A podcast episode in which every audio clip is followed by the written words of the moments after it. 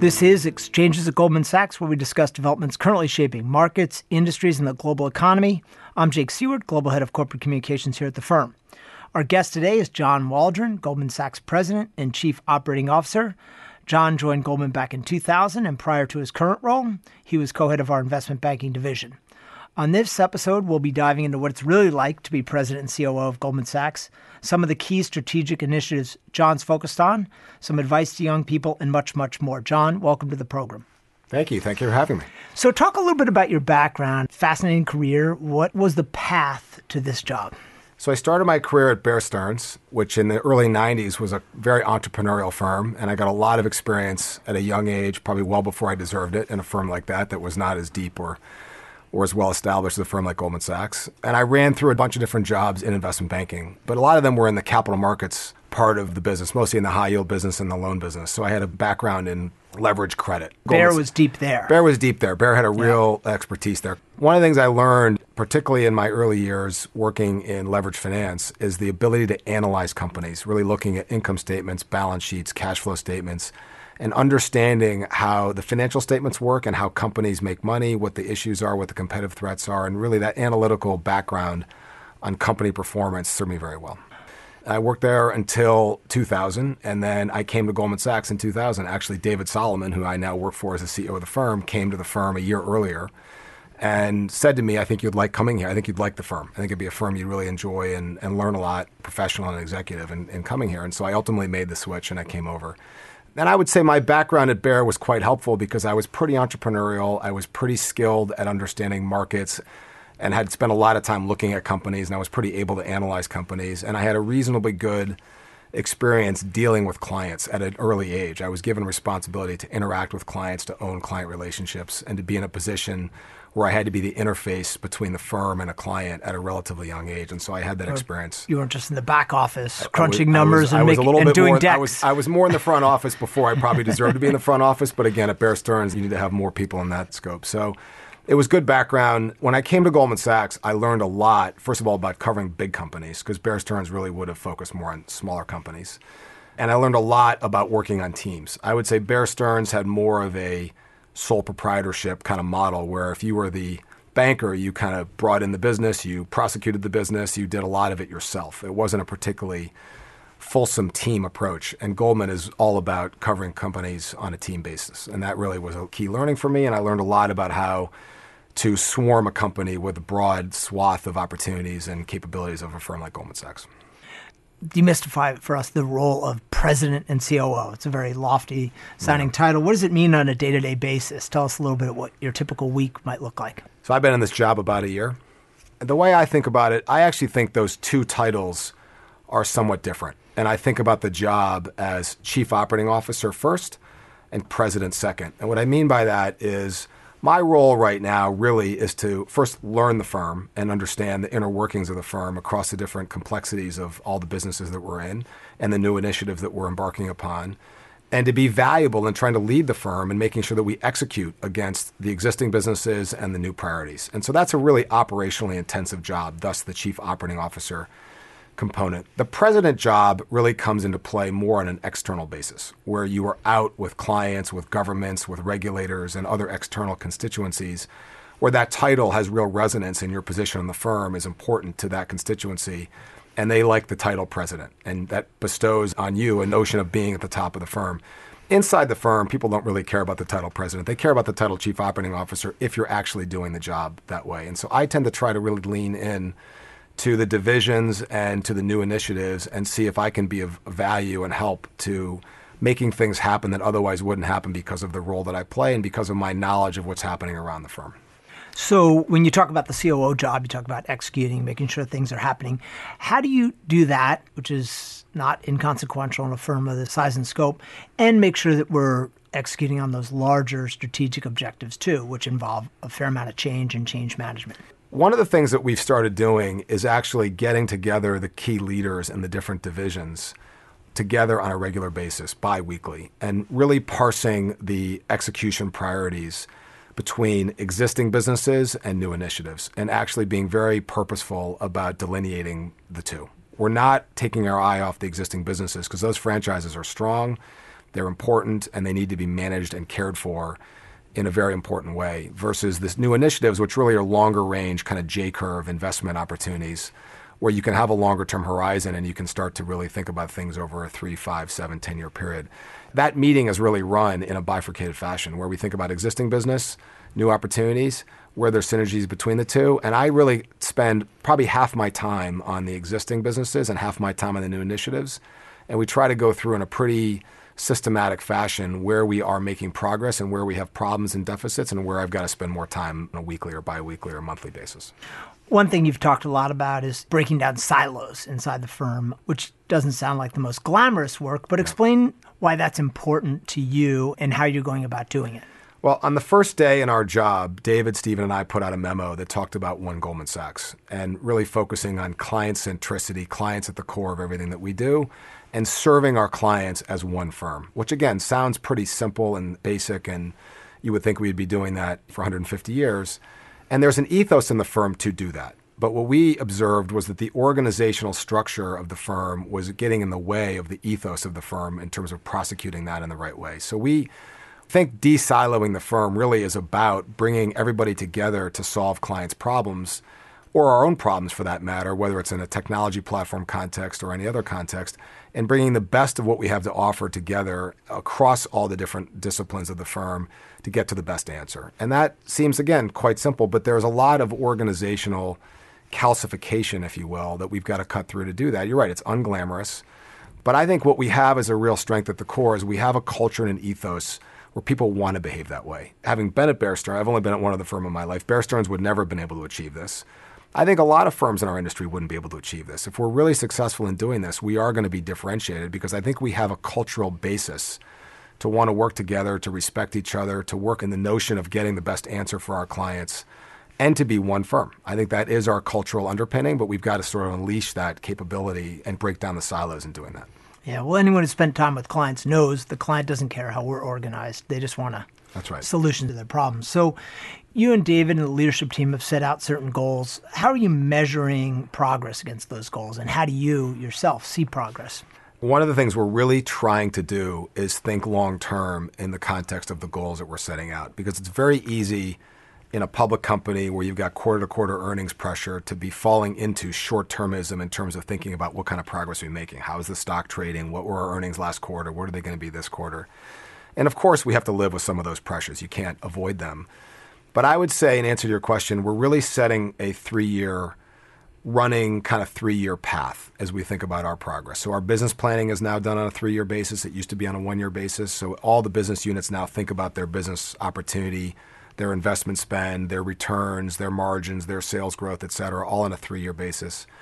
And every one of those initiatives that I talked about that we're focused on has at least a three year plan. In some cases, it's a five year plan or even longer plan. Our credit card joint venture with Apple is a much longer than three year plan because it takes a long time to build a business like that from scratch. Our transaction banking platform that we're building and will launch in the first quarter of next year will have a much longer than three year horizon.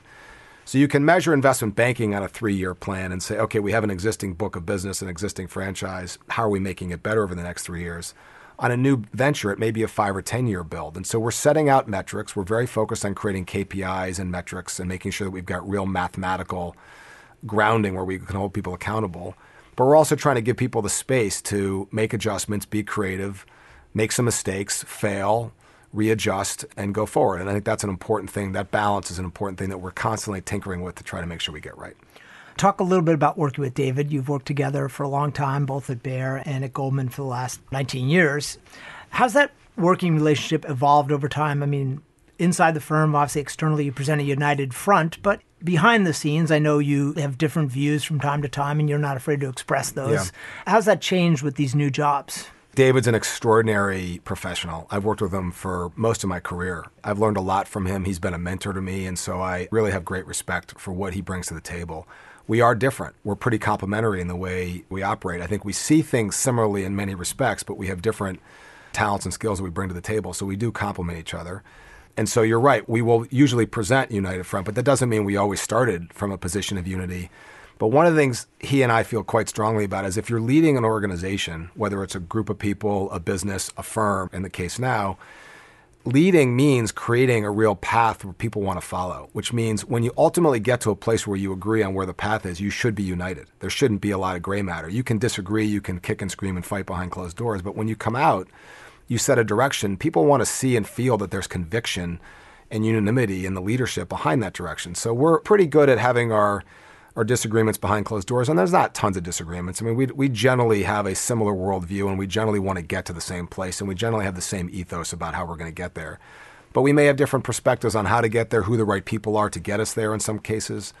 And so we generally handle those things more behind closed doors and we come out and we agree, you know, one side or the other is going to prevail and then we get behind whatever side prevails and we go. You spend a lot of time obviously as COO running the business day to day. You also manage to travel a lot. You still see a lot of clients. What international markets you most focus on right now? I remember when I used to talk to Hank Paulson a lot about how he spent his time all the way back to when he was running banking and before he ran the firm. And one of the things that he said to me that still sticks with me that I try to keep in my mind as I think about my travel schedule today is you have to look at where the big markets are where we can have a real impact because that's still the 80 20 in the equation of where you can really move the needle. And that's still obviously the United States, across the whole of the United States. It's clearly the UK, it's clearly Germany, France, and the group of countries on the continent and the, the major economies in Europe. And increasingly, it's China and Japan. If I had to categorize where I'm spending the vast majority of my time, it's the G7 and China. And in essence, most of my time is really spent trying to make sure our operations in the key countries are working well and that our clients are feeling our presence and that I'm meeting the right people and I've got relationships with the key people that matter externally, whether it's in the government or with corporations or private equity firms or large institutions. And then in the case of a country like China, it's really trying to figure out where are we going to go and how are we going to build a business and how are we going to get ourselves to be more important, more relevant in that marketplace inside the country and then obviously connecting to our clients globally and connecting them back into China. So you've spent a lot of time in China, both as someone running the investment bank, but also as president COO. What is it that most business people or most Americans who have a casual acquaintance of China miss when they're not spending enough time there? Oh, I think it's a multi-layered country, and you know, I feel like you walk out of a meeting, and then the real meeting happens after you leave. You know, when you walk into the meeting and you meet with a group of Chinese executives or government leaders, and it's a translated meeting, and then you leave, and then they go have another meeting, and that's the meeting you're not in. And that's, so that's the meeting you want that, to know that's about. the meeting you want to know about. And so I think the key is to figure out how to know about what happened in that meeting. Right. Which there's no substitute for going there a lot and getting a sense for the nuance and building relationships where you can actually get some sense for what's happening when you're not in the room. What I experience when I go to China is it's translated, it's very formal, there's not a lot of nuance to the meeting. It's a pretty staged environment. And then there's another set of discussions that really is where the rubber meets the road. And so I think if you go there a few times, you feel like, oh, I had a good meeting. Every meeting is a good meeting. You're not going to have a bad meeting in China because the Chinese don't like having bad meetings. But there's plenty of things that happen in a meeting that wouldn't be to your benefit if you didn't know about what was going to happen next. And so I think the key is to get to a sense where a place where you've got enough of a relationship with somebody where they can give you the nuance behind the scenes in the room you're not in what major geopolitical issues are you most focused on now? Obviously, there's a lot going on in the world. It's yeah. very busy right now. But what do you think will have the biggest impact on Goldman over the longer term? If you think about the next five to 10 years, if you call that the longer term, the US China relationship in the trade discussion, but also more broadly, just the broader relationship you know, how it unfolds, particularly given the Trump administration's policy, which is obviously a departure from prior U.S. policy towards China. I think that far and away has the most global implications for a firm like Goldman Sachs. It has implications for our business in China, obviously, but has implications for how multinational companies and governments react to that relationship. If I had to pick one, that would be it. The second, I think, is Brexit, which on the surface is not as big an issue but it has ramifications for the whole of the European Union where we have significant operations. We've obviously got 6,000 or so people in the UK and a big presence on the continent. I think Brexit is the beginning of a reset of the relationship broadly in the European Union, where 35% of our business by most measures resides. And so that is very important to Goldman Sachs. And I think to our clients, I would say that'll be the second big geopolitical event that we're watching carefully. So, John, in the course of your banking career, you became a counselor to some of the most successful CEOs really in the world.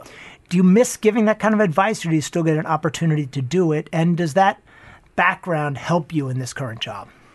If I look back in my career, the most fun that I've had is really sitting with CEOs and boards and chewing through difficult problems, whether it's an M&A problem or a capital markets problem, or in some cases a personnel or other problem that doesn't relate to a transaction. Counseling clients is really one of the great joys of this business. And so, yes, I don't get to do it as often as I used to do it, and I do miss that aspect of it. But one of the great benefits of this job is by virtue of my position, I actually get to interact with more CEOs and more presidents and more executives in important positions than even I did in my prior job. And so I still get to spend time counseling. And now the counseling is a little bit different. It's not as much on transactions or deals, it's more on macro issues and on things that the CEO or the executive is wrestling with. And so I actually find some of those relationships become even more intimate than they would have been when I was more of an advisor on a transaction. So that's been quite beneficial. And sometimes I turn the tables now and I ask questions, really picking their brains on how they run their businesses. So I've had numerous conversations with executives about how they run their human capital organization, how they run their technology organization, how they think about siloization in their firms, how they think about brand, how they think about technology disruption, content, et cetera. I found that the counseling I was doing has actually served as a pretty good baseline for me to sometimes turn the tables and ask the questions that I know I was being asked in my prior life as a banker. People talk a lot about the culture of Goldman Sachs. It's hard to understand it unless you've worked here. But you've been outside the firm, you've now been inside the firm for a long time, almost two decades. What are the things you're most proud of inside the culture, and where are some places that you think we need to change?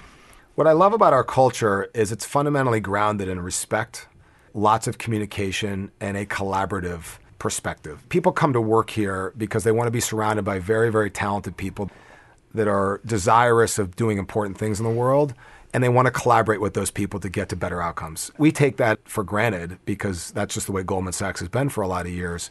Most other firms have a hard time assimilating and assembling that kind of a culture. So we've got tremendous advantages.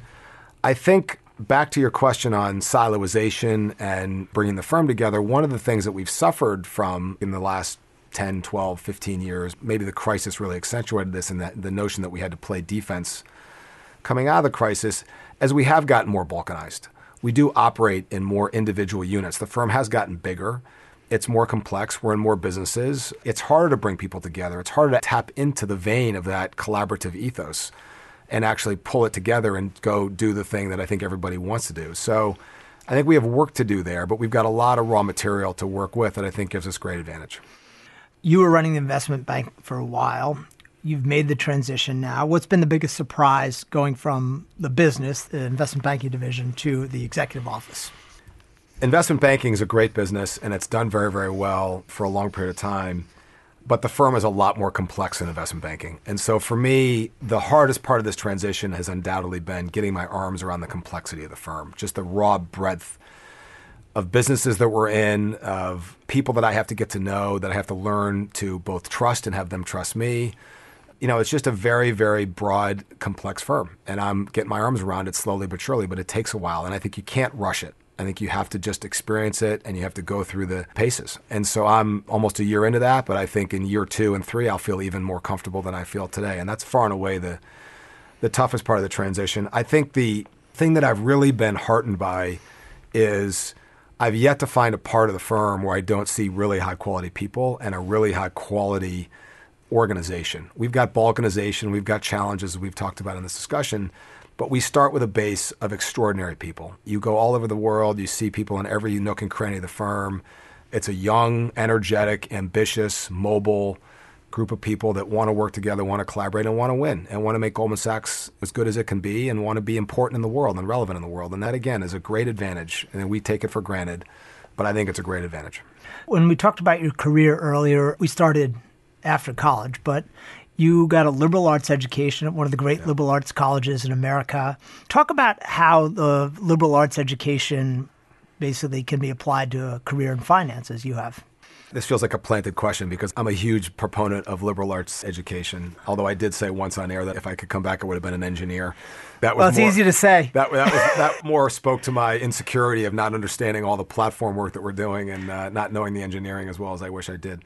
My view is you can learn the technical stuff when you're in a job and you need to learn it. If you're smart, you've got a good brain, you're willing to read and listen and, and absorb, you can learn lots of technical details harder things to learn are how to solve problems, how to communicate, how to engage, how to be well read, how to understand what's going on in the world, you know, how to have a perspective and a point of view. That's a harder thing to learn. And so I think that what a liberal arts education does for you is it gives you that broad aperture to want to learn what's going on in the world and to have a lot of breadth. And then trying to figure out how to assimilate all that information and distill it down into something that's communicable to somebody else is a really important skill in this world. I mean, I find more and more I'm in settings where I have to take a briefing memo and then go speak for three minutes on something that was seven pages and distill it down into something that can be understood by another party.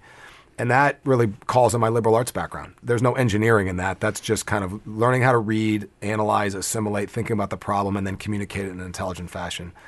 And so I think the education of a liberal arts student is a big advantage to lots of things, but particularly finding ways to communicate effectively. So I went to Middlebury College, where I spent four wonderful years. I was an English major. I was just up there recently and had a wonderful day. And Middlebury prepared me exceptionally well for a career on Wall Street. What advice would you have, other than study your liberal arts in college, would you have for young people just starting out their careers here at Goldman or, or elsewhere?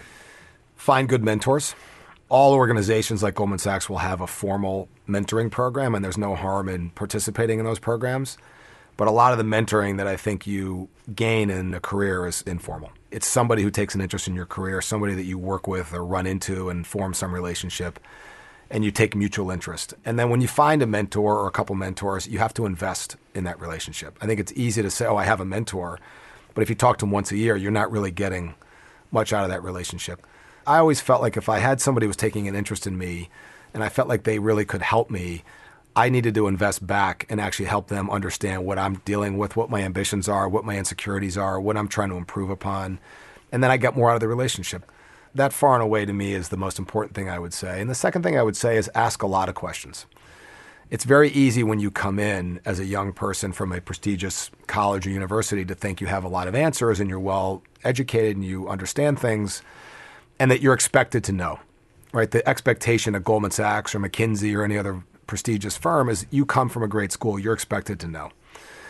And in the early part of your career in particular, you need to ask those so called dumb questions to get them out of the way to make sure you really have the grounding. Because once you get to be more senior, you are expected to know. But as a young person, you're not expected to know.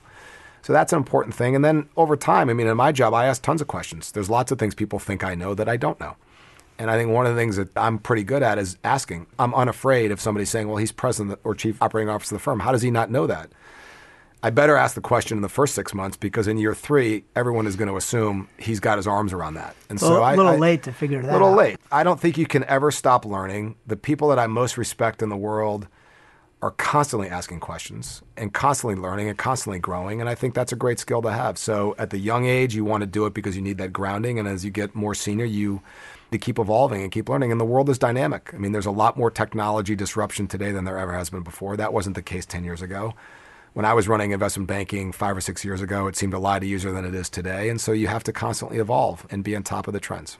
All right. Well, if you want to ask questions, you could be a podcast host. So uh, maybe maybe if this job doesn't work out, I can go. Although I think most most of our shareholders and our employees are hoping it does work out. You don't have a lot of time outside the office. You have to allocate it very effectively. How do you think about work life balance? So important to some of our employees, not just our young employees, mm. but certainly some of our most senior professionals too. How do you think about that issue and how do you handle it yourself? I think it's a really important issue, not just for the young generation, as you rightly point out, but for any of us that want to have a long term career. And I still consider myself one of those people that wants to have still a longer term career this is a marathon. It's not a sprint. And I think, first of all, you need to take care of yourself and you need to have a balanced life. Otherwise, you aren't going to make it as long as you think you're going to make it because in the early days, it feels like you could go forever.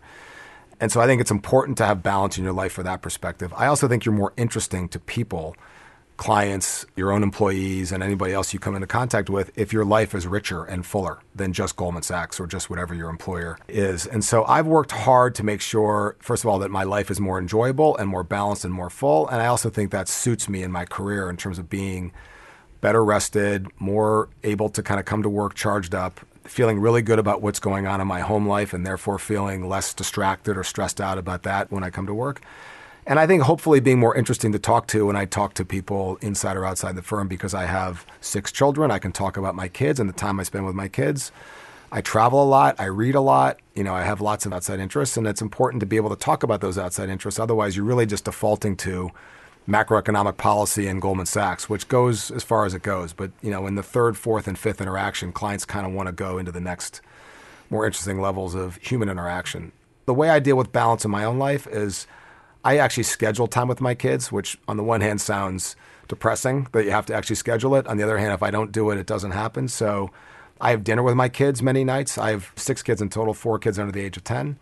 And the four under 10, I can actually get home at six o'clock and have dinner with them from six to seven or 7.30 and put some of them to bed. And then I can go on to a client dinner or another dinner outside later. And so I have two dinners. I'll have a little bit of peanut butter and jelly, and then I'll have a steak tartare later on. And I find that that time, first of all, it's good for my relationship with my kids, but it's really good for me.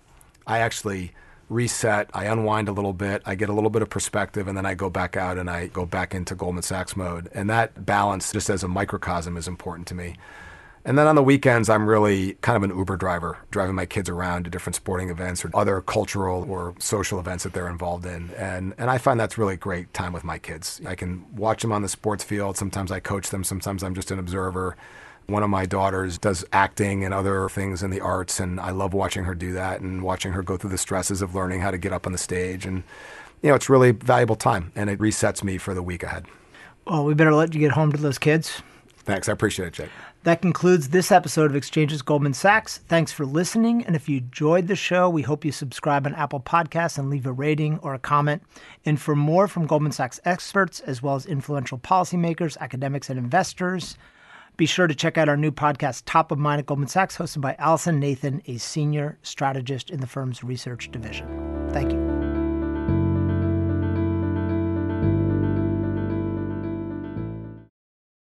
This podcast was recorded on September 9th, 2019. This podcast should not be copied, distributed, published, or reproduced in whole or in part. The information contained in this podcast is not financial research, nor a product of Goldman Sachs Global Investment Research. Neither Goldman Sachs nor any of its affiliates makes any representation or warranty as to the accuracy or completeness of the statements or any information contained in this podcast, and any liability, therefore, including in respect of direct, indirect, or consequential loss or damage, is expressly disclaimed. The views expressed in this podcast are not necessarily those of Goldman Sachs, and Goldman Sachs is not providing any financial, economic, legal, accounting, or tax advice or recommendations in this podcast. In addition, the receipt of this podcast by any listener is not to be taken as constituting the giving of investment advice by Goldman Sachs to that listener, nor to constitute such person a client of any Goldman Sachs entity.